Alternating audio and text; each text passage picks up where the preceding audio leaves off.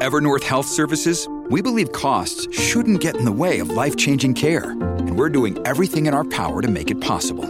Behavioral health solutions that also keep your projections at their best? It's possible. Pharmacy benefits that benefit your bottom line? It's possible. Complex specialty care that cares about your ROI? It's possible. Because we're already doing it. All while saving businesses billions. That's Wonder made possible.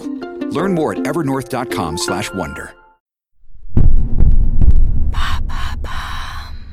November is synonymous with Black Friday. Great deals, but at what cost? Overconsumption is endangering our already fragile planet. Is it time to change our ways? This week, Do You Really Know is highlighting concepts and initiatives about reducing our consumption. What is fast fashion? Thanks for asking. Fast fashion is to fashion what fast food is to dining. That is to say, a poor quality imitation which everybody criticizes but still nevertheless consumes. Adopted by many clothing brands, this strategy consists of regularly bringing out new collections and offering low price items. Customers are therefore encouraged to buy new clothes almost constantly. These practices haven't just come about by magic. They meet an increasing level of demand caused by expanding middle classes across the world, especially in developing countries. These consumers want more clothes and, in particular, cheaper clothes. The MacArthur Foundation estimates that by 2050, clothes sales will have at least tripled worldwide. The fashion industry has no reason to sell less, as explained by Ryan Gellert, managing director for brand Patagonia. The apparel industry has become one of the most polluting in the world. As an industry, we're creating product that people don't need by stimulating demand and creating this sense that if you don't buy it now, it's not going to be available. There's this race to the bottom on price and quality that is an unsustainable model. I get where he's coming from, but at the same time, I'm happy to buy new t shirts and trainers every month. The consequences of this mass textile production are substantial, both for the environment and for working conditions.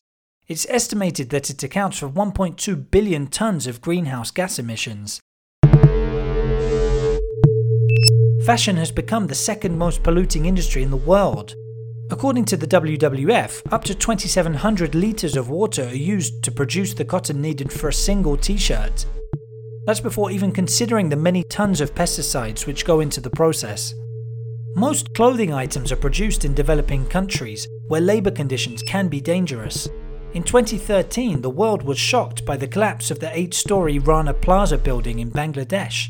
1,135 people, many working to create garments for brands like H&M, Mango, Primark and C&A, died in the disaster. Despite that, fast fashion continues to overproduce. Each year, 300,000 tons of clothing end up in tips in Great Britain alone.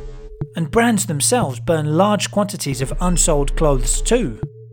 This all seems rather bleak, so what can we do? Stop wearing clothes and turn to naturism? Conscious of the drawbacks and dangers of fast fashion, industry entrepreneurs are offering new alternatives like eco friendly and sustainable production. Other options for consumers include hiring, rather than buying, certain items, recycling, and selling used items. There you have it. Now you know what fast fashion is. In under three minutes, we answer your questions. What would you like to know about? Use the comments section to ask your questions on the podcast platform.